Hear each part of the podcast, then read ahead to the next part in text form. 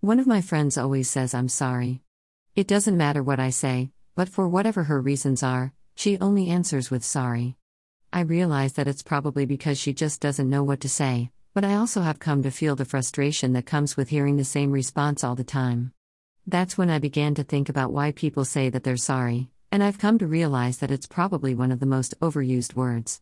Why is it that we are at a loss for words, that we turn to an expression that is used to show sympathy or to apologize? Sorry is defined as feeling regret, sadness, and pity. The last thing that I want to feel is pity from anyone, but it still doesn't answer the reason why sorry is so often overused. It's a reflex that sends the wrong message. It's not said that when we need to own up to being responsible for our actions, we rely on saying sorry to fill the gap of awkwardness when being told of news that affects someone else. Sorry finds its way into statements that don't have anything to do with feeling remorse. One of the most concerning issues is that apologizing too much can lead to a person sounding insincere.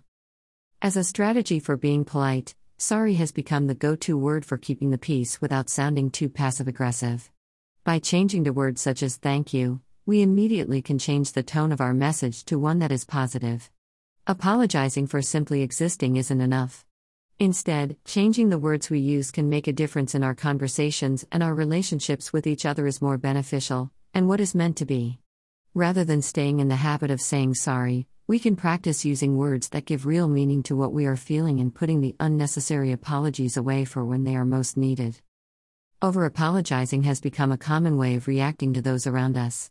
What many may not realize is how we lessen its meaning and its value, the more that we say we're sorry.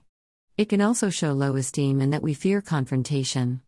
Remembering that unless we have done something that is our fault, finding words that express what the other person may need, such as encouragement, could be the better option than saying I'm sorry.